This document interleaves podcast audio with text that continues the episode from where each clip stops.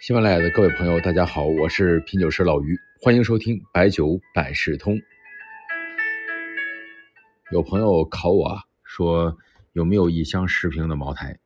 我当时呢一想，哎，没想到，您像现在的茅台一箱都是六瓶，大件儿呢是一箱十二瓶，零七四三出口版的茅台呢也是十二瓶，再往前的茅台呢有过二十四瓶的时候，当时呢在伦敦苏富比拍卖的。一百万英镑一件的整箱葵花茅台，那个时候呢还是木箱棉纸，差不多合一瓶啊是三十七万人民币。那还有多少瓶呢？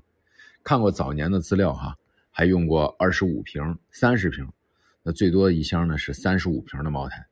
三十五瓶呢是五乘以七的结构，嗯，这么大的箱呢肯定是不好搬运，而且呢用纸箱呢感觉也不是太牢固，应该是木箱。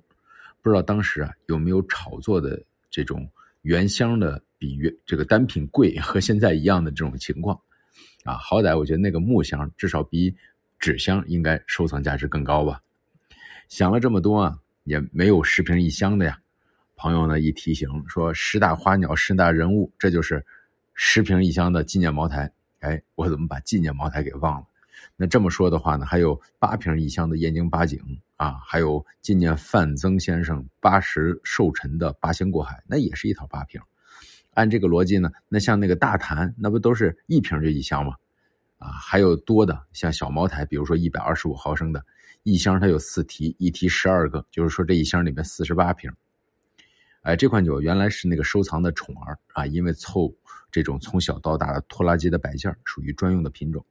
可是呢，听说之后呢会在爱茅台上线，那这个量一大，收藏价值就马上没有了。咱们聊了这个茅台的箱子啊，咱们说说这个茅台箱子上的这个胶带啊，这里边呢还挺有意思的。好像以前我们讲过哈，这个茅台胶带的鉴别，我是觉得有两条比较重要。第一呢，就是茅台胶带上面的那个中缝的那个褶皱啊，因为贴这个封条呢基本上是平整的，但是呢箱子中间呢它是有条缝的。那经过打包袋的时候，打包机的时候啊，呃，自然一收缩啊，就把两边拉紧了，这个缝就出来了。所以封条特别平整的普毛要存疑了。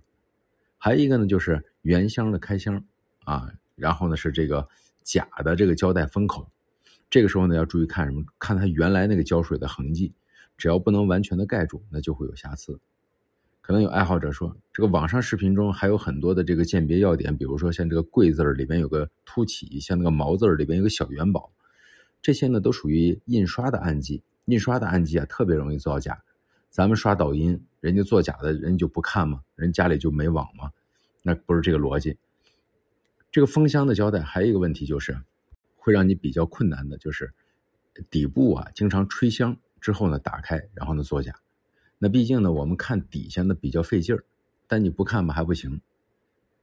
我这时候就想起马未都马先生的有一个故事，就是马先生呢去逛那个文物商店，当时啊这个角落里摆放着一个青花刀马人大花盆，啊又大又重啊，直接放地上。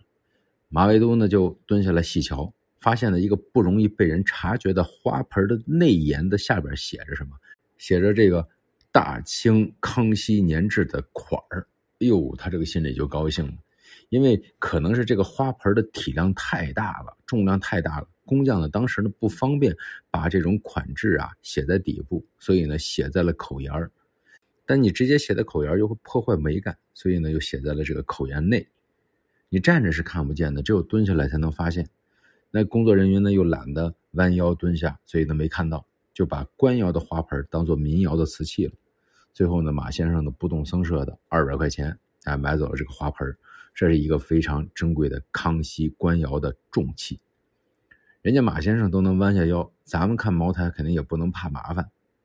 我上网呢专门看了一下淘宝啊，就这个茅台的胶带啊，真的啊太多卖的。你就搜那个什么茅台专用酒的胶带啊，用的卖的特别多，而且呢看样子已经做的非常的精美了，而且细节能到什么程度呢？你就比如说这个茅台胶带啊，还有一个是看那个锯齿，就是那个切割胶带的地方是锯齿的，不能是平的。但是呢，现在呢，就是连专门切割的这个锯齿刀啊都有了，全套的作假。后来我有朋友呢，还有买的，我就问他，我说你也要搞点什么猫腻吗？他说不是，他说现在呢，有的客户呢要了原开的就是原件开箱的比原箱不开箱的要便宜，但人家可能要送出去，所以呢就想着带个胶带啊。我们也会告诉对方的胶带是假的，里边是真的。这个事儿呢好像逻辑上没啥问题，因为酒是真的，而且呢提前告知胶带是假的。但是呢细想也有问题，你对方拿到酒之后一检查胶带不对，可能就会做出整卷的一个错误判断。这都是虚荣名利引出的故事。读过一首车从人愿的网络诗词，有几句挺有意境的，叫做“名利风沙水影，诗酒林泉山色，魂梦起波澜，灯火遥遥处，一夜宴周还。”